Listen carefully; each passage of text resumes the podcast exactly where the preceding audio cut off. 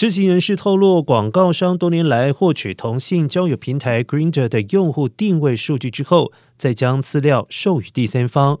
情况从二零一七年开始至今，至少影响数百万人。事件已经引发国家安全官员关注。专家表示，涉事的数据虽然不包含姓名、电话号码等个人信息，但有心人士仍然可依此推断民众的身份，足以构成情报风险。对此，Greener 回应外界质疑。